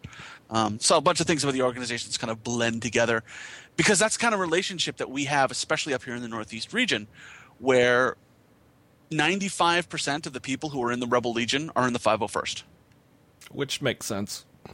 Yeah. I mean, it's not just one costume. Um, so, as far as the clubs go, um, that's who we are. That's what we do. Uh, we we are we strive to create screen accurate outfits, which means that it could have literally walked off the movie set as far as how how explicit we are with uh, with our um, with our accuracy and our attention to detail. Um, that's what we strive to do, to to achieve. Uh, we have a set of standards that every costume must a minimum set of standards that every costume must meet. Yes. And, uh, yes, and I've I've dug through those and and uh, and and seen the exquisite detail and looked at my own suit of armor that's sitting in a box in in my basement to, that I'm ready to attack again and going, oh god, I'm gonna fuck this up. Um, but that that's the other aspect of that is that when we have people who decide to join, um, they can contact us through our various websites, uh, 501stlegion.com and the rebellegion.com. And anyone who's interested in, in doing this sort of level of cosplay can go there, get directed to their local bases, and sign up through there, and basically become a recruit. Uh, someone who says, "Hey, I'm I'm so and so, and I'm interested in doing a stormtrooper outfit, or I'm interested in doing a Jedi outfit, or Imperial officers, Darth Vader, Boba Fett, clone trooper, that sort of thing." I want to be Wolf. There you go. Nothing I, wrong with. s- I saw him in the latest in the the the last arc uh, from uh, the Clone Wars and just fell in love with his his white his gre- uh, green on white. Yep. There you go. Um, And Commander But- Phil is your preference, correct? yeah, as soon as I found out that they named a clone Commander Phil, I had to do his outfit. So, Commander Phil is actually my first costume that I submitted to the Rebel Legion, and he's my only costume actually in their organization. I made him The Rebel Legion? in Rebel Legion. Rebel Legion. He's a hero. Eh, okay. But, but because clones eventually gun down the Jedi, they technically are also evil. So clones are one of those costumes that we refer to as bilegional. We're not one to judge on this podcast. We're not one to judge. Uh, they're bilegional. Uh, they're bilegional outfits. Uh, they uh, Anakin Skywalker is also a a bilegional outfit because he is Darth Vader briefly in that costume. Yeah, yeah. So that outfit is good for both the Imperial side and the Republic side. Yeah, the pictures you had on your blog of that was making the Commander Phil costume, correct? Yes, yes, it was. Fifty-two days. Ah, yeah, that was that was really interesting. I had no idea how much would go would go into that. Uh, yeah, that was really fascinating. Anybody who's interested, I really recommend checking that out. Yeah, anyone who wants to head over to uh, basically the easiest way to find me is to go to your Google, type in "fragments from the rim," and you go down a couple entries, and you'll find my "fragments from the rim" blog, which is my Star Wars and my Star Wars gaming and costuming blog. And you can go in there, and you can find uh, the history of the the the huge post I did on my construction of Commander Phil. Um, I can honestly say that from start to finish, I made that costume because the mold, the molds for the, that costume were made by a local garrison member, Brian Anderson, who is this mad genius of a man who has made five versions of the clone trooper bucket because he's like, no, no, this is off by a quarter of an inch. I need to start over and make a new mold. Bucket is Um, helmet, just for Yeah, oh yeah, yeah. Buckets are uh, buckets are what we refer to our helmets as. Uh, buckets off, buckets on. You know, because you know you look at it, and that's basically what it is—a bucket. Probably a holdover from those who also did SCA, or you know, just a mere coincidence. Who knows? uh, but Brian Anderson made those molds, and he actually put a vacuum form machine in his house. And uh, a bunch of us were pulling molds, and I actually pulled and cut the mold, cut the plastic from those molds myself. So Nice. I actually made that costume from complete start to finish. It's a kit that I put together myself, um, and it was it was fun. It was fifty. It was fifty-two days for me to do it, from the day I first pulled the molds to the day I submitted to uh, Rebel Legion and to 501st Legion. Now, can I ask a, a, a quick question? This is just one that just kind of randomly popped in my head, but um, is there a do they differentiate a, um, clone armors from the uh, animated series versus the television series? Like, have they accepted a more um, stylistic version as official canon just because it followed the um, Clone Wars so closely? not only do they accept it, but they have i- implicitly divided it. It Okay. used to be that you could do a quote unquote movie version of Rex. You could do a movie version of uh, season one and season two Commander Cody. You could do these movie versions and, and have the, the, the sculpts and molds that are of the movie style clone outfits, but painted up like the characters from the Clone Wars. That is no more. Um, anything prior to last year was grandfathered, but going forward from say I think it was like from May of last year, you can if there is an animated character, you have to make it with animated sculpted armor. Interesting. Commander Phil is an animated clone. That's animated clone armor. My original 501st clone that I got into this whole hobby with, that is movie style armor. So yes, there is a difference, most certainly, and it's now ex- im- impl- i- i- it's now stated that you there is a difference, and you have to do it. This is why no one has done Gregor yet, because no one has sculpted Republic Commando animated style armor yet. Mm. And until they do, you can't do a Gregor and have it approved with the with the movie slash video game style Republic Commando armor that's out there. Hmm. I mean, someone can do it and show up at a con, but you know that costume itself isn't isn't um, 501st approved. You know, so if you go if you're going to an event for officially for the 501st or for the Rebel Legion, you technically can't wear a Gregor who's been painted up as a as a movie style clone commando. Wow. Yeah, we we uh, and actually this is a nice segue because we the 501st especially, but now the Rebel Legion because the Rebel Legion is starting to get to that level of of exacting nature. Um, the 501st is kind of seen as an elite and elitist Yeah. costuming club in the cosplay community. Um, we we get looked at as something to to to elevate your game to, and also something that people really dislike how anal we get about certain things. And I But if understand. I and I understand it. I get it. You know. Yeah, I mean, it's not. It's not something to me. I mean, I look at, at at my armor that's sitting there, and it's and it's from an approved source. Um, Yep. and and I just I, I I look at it and I go, God, I you want it to look good. You want it to look as good as possible. I mean, how many nightmares do you have of going to a convention and seeing somebody slap together stuff? And if Yeah. you if if you want to be associated with that group, you know, you really should put forth the effort. And if you just want to have a stormtrooper armor, great, do it. But you know, don't expect to just get to to get into the 501st just because you you're a stormtrooper. And I look at it this way: as I said, we're Lucasfilm's preferred costuming clubs when it comes to the heroes and villains of the rebellion uh, of the Star Wars saga. That means we have to sort of have their level of of uh, production. You know, yeah, we're making these things all by hand in our basements, in our garages, in our living rooms sometimes. Um, but when it comes down to it, we need these things to look like they walked off the screen.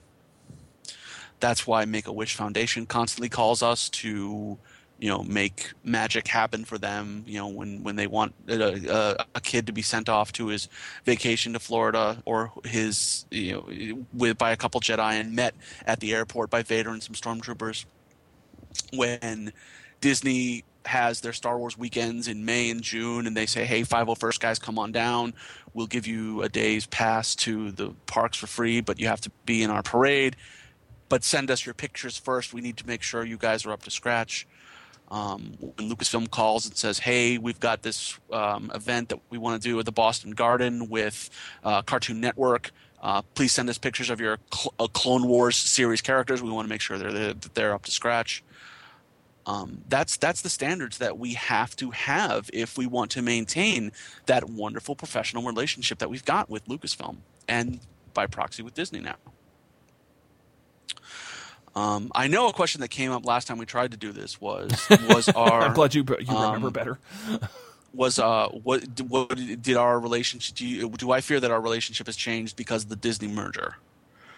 Um, and I don't think so. It has. I don't feel that it's going to change. Uh, we've been told by Mary Franklin, um, who's uh, sort of head, I think she's head of public relations or something to that effect with Lucasfilm, um, that it's business as usual between the 501st Rebel Legion and uh, and Lucasfilm, um, because um, you know we've got this great relationship with them. We do all this charity work.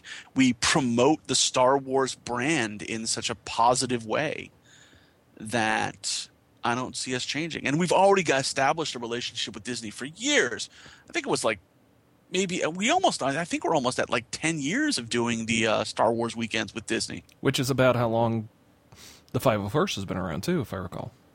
Five first been around for 15. Okay, okay, okay. My so bad. we, we had we had 5 years to really ramp up and, and, and make our make our presence known. And remember that started in in 97, so 5 years carries us through Attack of the Clones. mm-hmm. So 99 was Phantom Menace, 2003 was Attack of the Clones. So we had been 2002. helping the Star Wars brand. Oh, two years right. It was 2002. That's right. The three year gap. The, the, the uh, it was a three year gap. I'm sorry. Good call. Good catch. Good catch. Fix it it, matters. Oh wait. No. That's okay. Um, Nobody's in the chat room to of- tease you, so you're safe. yeah, true. This is true. But uh, but yeah, we we we kind of established ourselves and and made ourselves known to Lucasfilm, and Lucasfilm shared us with with their affiliates, and and that's how we've got this relationship, and that's how we're able to go out there and do what we do, um, and not get our pants sued off with cease and desist orders from Lucasfilm and Disney. Which really, Uh, is, which really is an accomplishment in and of itself. So, Uh, the job. the huge thing is is that we're making these privately for the members of the club and Mm. not commercially for profit. right. Yes. As soon as someone starts attempting to do that stuff, they get slapped down so hard. Um, there are actual um, They get spanked hard. there are baby. actual lines in the charter that says uh, a costume constru- uh, a costume producer for the 501st Rebel Legion cannot earn profit off of you know cannot turn a profit off this stuff Mhm. to a point. I mean, um, obviously, the, the if anyone who tries to join the 501st Rebel Legion and goes for a stormtrooper outfit or clone trooper outfit or something like that, and you see how much people want for for this, you have to realize that they have put hundreds of hours of work into making the molds. Yeah. Um, I know, I know what Brian Anderson has gone through to make the molds for the Clone Trooper armors because he made not only the ones for seasons one and two and three, but also the updated ones when they transfer when they transferred over from Phase One to Phase Two armor. Those are completely different molds. No piece from the animated style clones of seasons one or one through three matches the clone armor style of seasons four and five. None. He had to do completely new molds from head to toe. Wow. Yeah. And he did it because he's crazy and he wanted to be Rex. he, he he never made molds before, not nearly this size, but he's like, I want to be Captain Rex and I don't want to wait for someone to make the armor. So he made the molds. And then he's like, Ooh, Rex has a new outfit? Well, I need to do this again. And just completely made the molds again. The man is crazy. He's insane. We love him. Only the fact that he's had a daughter recently has slowed him down. Otherwise, he'd be doing more crazy things. Oh wait, he is. He's getting ready to do to uh, be part of this whole legion of judges that is showing up for a, a giant Judge Dredd costuming uh, ensemble at uh, Wow. Dragon Con this year. This is insane. That'll be interesting to see those pictures. Oh yeah. I the, Oh. I'm fast. I, I'm fascinated. I still need to see the the Dredd movie with Karl Urban. I mean, I I haven't seen it either. I I, heard mean, it was heard, really good. So I, I, I've heard that from like the the Dredd fans. They're like, it actually wasn't bad, guys. I mean, everyone else panned it, but yeah. Well, I mean, I just the review. uh, Every review I I read was that it was good. But we're getting distracted here. we are. Okay. So, well, let's let's go into a few bits of questions here because um, you know some of these I I had asked previously um, in the in the original recording, and I know that you do other cosplay outside of um, Yes. the 501st and Star Wars, um, Yep. and and I have my personal favorite. But what is your Yes. favorite non 501st or Rebel Legion?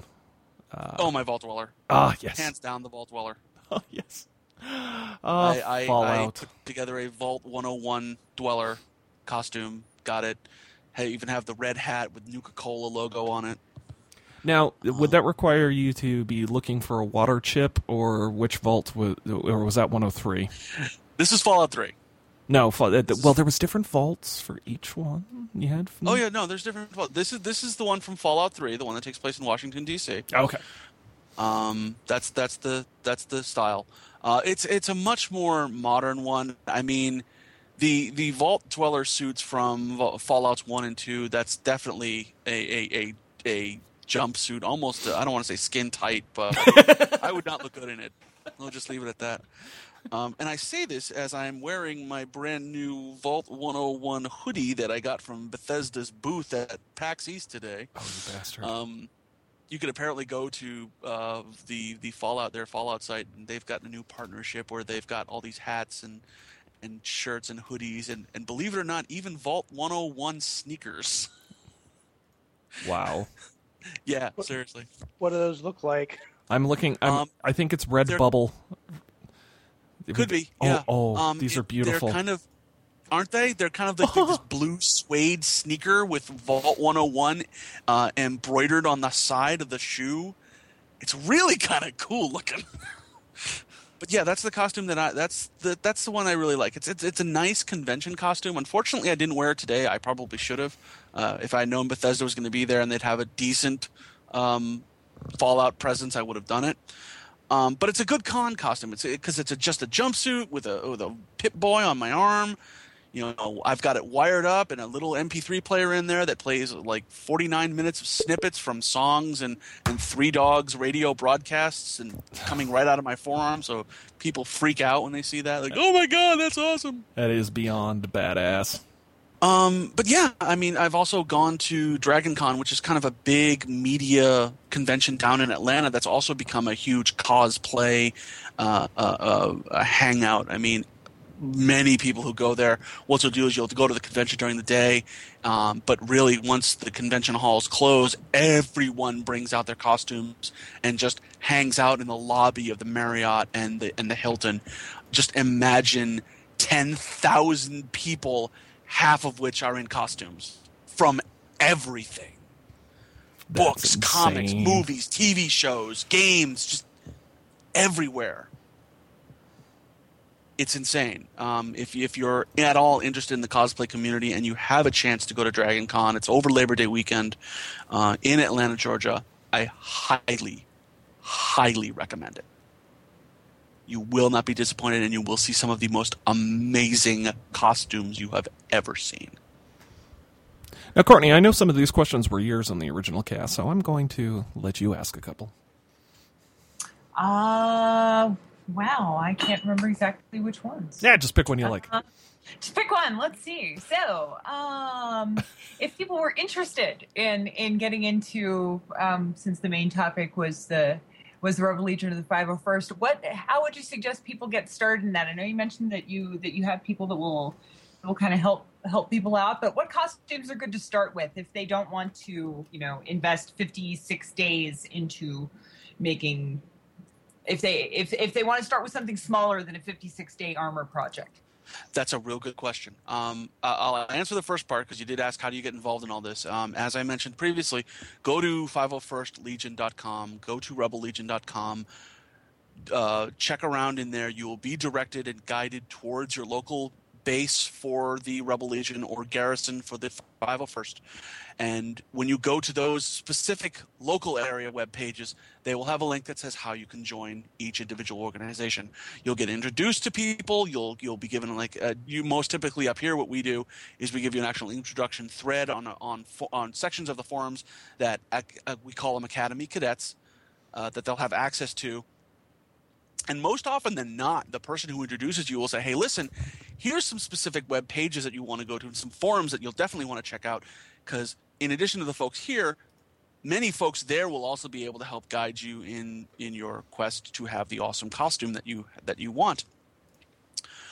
Um, as far as what's a good costume to get started on, um, I'm going to say that for for the Rebel Legion, possibly the easiest costume to do would be a Jedi. Hmm.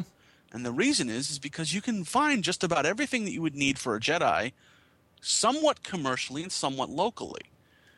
I mean, all the fabrics that you need to make the Jedi tunics and the Jedi uh, undershirts and and uh, and and the belts and the cloaks and all that stuff, you can find those most Jo-Ann fabrics. Um, about the only things that you're going to, the two things that are really going to hit you up as far as you know most difficult to find um, is the lightsaber and there are a few places out there where you can find a decent lightsaber heck if you're just doing a generic jedi you can even just go out to toys r us buy one of the uh, what used to be master replicas but it's now being put out by hasbro the the force effects lightsabers Those are pretty fun. not the yeah not the cheapo uh, the short bladed what is it The kids 30 or version. 4 Yeah. yeah. not those. These are the metal ones. You, you, you, the sticker price should be somewhere between eighty to hundred bucks. Yeah. Sounds They'll come in a right. long black box. Toys R Us usually has them, but you can find them elsewhere. Um, that's one of the harder parts to find, and that's just simply because of a cost aspect. The other more difficult part, and I've encountered this myself, is um, tall boots. Now, if you're a woman, tall boots are relatively easy to find. Good Jedi boots are out there. You can go to any DSW or Oh, or Jedi heck, even a bitch boots? shoes. Huh? Jedi bitch boots. Yeah, Jedi bitch boots. Now, now I'm sold. Wow. I didn't even think about the excuse to buy new boots. There you go. Tall boots. e- Uh, tall boots are easy. Now, mind Right. you, if you are a guy, you have a problem. And that problem is, is that tall boots like that are not in fashion for men, or at least not commercially anyway. I mean, what you'll find at a DSW or anything like that. So you either have to hope and pray that someone has them in drag sizes. I you was have a going to small ask foot. whether that, whether the, uh, whether the, yes, the drag, drag supply places were good places to look. I am Um, Jedi, Jedi fabulous. Fabulous. Uh, unfortunately, I am a 10 wide, sometimes 10 and a half normal foot, uh, which translates something into like a 12 and a half or a 13 woman's boot size. Um, so I cannot find women's boots like that in my size. Um, so I've had to, you know, I've had to look around, and fortunately, I actually found a. Um, there's a style of cowboy boot out there that isn't really cowboy you know it's it's not quite as as you know you, you think of a traditional cowboy boot this isn't it i mean it's got some things that you can say yeah that's definitely a western style boot it's called a preacher boot um, and folks on the 50 uh, folks on the rebel legion page seem to think that yeah that's that's that's probably good enough that's probably good enough for for for uh, for jedi what you're looking for um, so yeah, a- as far as that goes, I find that the Jedi is probably the easiest costume to try to get into the things with. Now, as far as that on the Imperial side, you're probably looking at something similar as far as a cloth-based costume. Um, typically, what people start off with are, are Imperial officers or Imperial crewmen.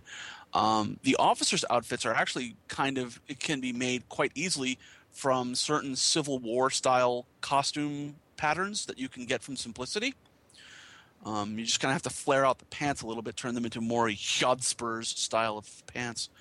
Um, but with but with the and the crewmen rather is the crewmen the, the guys who are you know hauling either in the pit crews at the uh, on the Star Star Destroyer bridges, or the guys who were hauling the scanning equipment onto the Falcon in in uh, episode four. Um, those are really simple costumes because you're, you're just getting a jumpsuit, you're modifying some patches, you're making a hat, get a belt, simple buckle. Um, and then, of course, the most difficult problem is finding jack boots. Oh, those Germans and their small feet. Das ist nicht gut. Because man, if you're a size eight or a nine, you can find black jack boots from here to eternity. I swear to God, you're ten and a half. You're You're screwed. screwed. I will have to keep that in mind. There are so many costumes that I want to do, but I can't do because I cannot find black jack boots.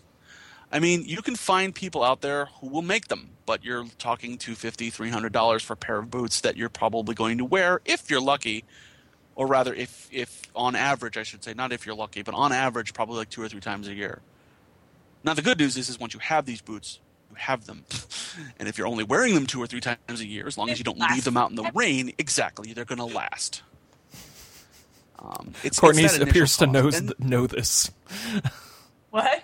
Courtney appears to know this too well. I I have I have dancer's feet, which causes me great problems with boots, and I have considered the merits of having boots custom made many times. I haven't I haven't actually done it yet, even though I would wear them more than more than twice a year. But yes, Yeah, yeah. Um, so that being said, you know, if you're if you're looking at a Jedi, you can probably put a Jedi together, depending on what your sources are, for probably like two or three hundred bucks, maybe a little more, uh, depending on what you need for footwear and what you want to do for a lightsaber. And my Um, Imper- yeah, my just just to mention my uh, just because it's kind of recent. My um, 501st TK um, outfit, your classic stormtrooper. Um, it's a stunt uh, version. Um, Okay. It is that cost me upwards of uh, with all the little bits so far about eight hundred dollars. So, Yeah. so listeners, just keep that in mind if you do decide to go that route. but here's the thing: this hobby is a lot of upfront cost and very little post. You know, very little uh, uh, cost after that. Um, once you've got the costumes, it's it's there. You know, uh, maybe you'll upgrade a couple things here and there. You want you want this to look better, or you want a more accurate rifle, or, or whatnot, stuff like that. That's but that's all stuff that you you you kind of do because you want to do it. I mean, I joke that the Boba Fett outfit is the hot rod of this hobby because I know people who have sunk twelve, fifteen, twenty thousand dollars into their Boba Fett's because they want all metal plates. They want exact, you know, they want it to be exact from what they used on the movies. People have gone out and paid for $70 calculators just to take off a certain string of lights because that's what the lights were underneath the the the whatever LED readout that is on his left chest plate, you know? It's it's crazy. It is crazy, but but they do it. So, would you say your average person that gets into this does do just the upfront cro- upfront cost, and then Yes. goes with that? Okay, so it's not one of these hobbies where, oh yeah, totally, yeah, it costs yeah, but to get into it, but then you don't have to spend anything else. But then everybody does anyway because they want to. Not that Well- I'm familiar with well, that's those, but that's the thing. That's the thing. um, I will say this: the, the, it's there is something of a bug. you, you sit there, you go, "Hey, I've got my biker scout. This is awesome." You know, it'd be really cool to do a Jedi. yeah. I'd really like to do this outfit. Oh, that outfit. It'd be nice to have a. It'd be nice to have an Imperial officer outfit. That'd be cool too. Um, right? I've been involved in several things. Oh yeah, yeah, just just this up front, then you're done. Yeah, that's how we sucker you in. but is that but that is the thing i do know that there are people i do know like i say like there there there there there are dodos out there there are two of them yeah. They once only two there are No The more. determined no. Only is the two. Only two. uh, no but there are folks in the garrisons locally that i know that have a costume and they're happy with that costume because that's why they wanted to get into the hobby I am here because I wanted to be a Jawa. I am here because I wanted to be a stormtrooper. Dude, And I I'm thought you were gonna like break it out that you had a Jawa outfit, and then you I'm just sorry, ruined how many me. people get into it because they want to be a Jawa? I mean, don't get me wrong, they're, they they crack me up, but Oh, we have several. okay. Jawas are fun. Jawas run around the, the crowds and like harass people and stuff, and it's oh, great. Oh, I bet that's a hoot. Oh, huh? Oh, they have they have a blast at it. They Huh. do. You There's to- even one- there's even one guy in in New York who we refer to as King Jawa because he has a perfect proportioned Jawa outfit. It looks great. It looks awesome. You look at it in photos, and you're like, "Wow, that's a great outfit." Then you realize he's six foot four. Blah. You're Utinni, "Oh, fucker." Fabulous. It's amazing. Well, Phil, thank you so much for being on Oh, you're welcome. It was a pleasure being here. a second time, nonetheless. Hey, second time's a charm. And um. I I think um, I think well, I don't know if we should really have. I think we're probably going to have to call it. I think post show is going a little late. I was on the computer pretty late last night, as was Clayton. Yeah, unfortunately, I would not be able to stay up for post show. I got to work in the morning. Yeah. So Me neither. I will have to. Uh, Clayton and I would, uh, will discuss our our epic eight hour Temple of Elemental Evil game that ran into the wee hours of the night on Roll Twenty last night. and um, and then I'll have to talk about how I introduced my four year old to uh, role playing using the Yeah, um, I want to hear about that. yeah, it was it was badass. Um, basically, long story short, I was reading in the Gygax magazine that that I picked up that we talked about last week, our last episode, and uh, they mentioned role playing for your toddler, and so I went, you know what? I bet you I could come up with something. So um, I have a massive supply of Star Wars minis uh, that I used when I was running Star Wars Saga Edition and uh, we we went to town. It was really simple. It was really exciting, and he loved every moment of it. And he got into describing, "I'm gonna stab him with my lightsaber in the eye." Which is usually the cue for, oh, there are no called shots in the system, man. Sorry. I wasn't gonna. I was not gonna stop his creativity. At one point, Obi Wan Kenobi was blasting out Force lightning. So, Eh, whatever works. well, um, once again, thank you, listeners. We appreciate your time and uh, energy, and uh, clicking that little download button because I don't see many of you live. Um, that's okay. Uh, we'll we'll continue to try and do Sunday uh, broadcasts until something else pops up. Um, you know, our first one, the test run went Tuesday, and either it went really phenomenally well, and Tuesday's the best night, or everybody listened to us live and went, "Oh fuck, what are we doing?" and that's probably where it's at. So, um, you know, as usual, this is uh you know, give send us a review on iTunes. Let us know what's going on there, and uh, you know, feel free to to email us once again. Uh, Aaron at geekheadradio.com, Clayton at geekheadradio.com, or Courtney at geekheadradio.com. Um, and you know, let us know what you think. Let us know what you want to talk, uh, want us to talk about. Um, I right now have a couple of interesting uh, potential guests in the future. Uh, one of them is is somebody who shaped my um, my formative years in junior high and high school with uh, what I thought was the best role playing game ever. But um, you know, I I was forced to parry and dodge my way out of that, losing my attacks uh, per melee. So we'll see if that happens. If anyone else gets that, congratulations. I got it. but I have been contacted by their camp. Um, and uh, you know what? This is Preacher 23 reminding you don't just embrace your inner geek, make mad love to it. And once again, thanks for getting head from Geekhead. And Terminate Courtney is going to transmission of I'm going to say something deep. Geeks were right.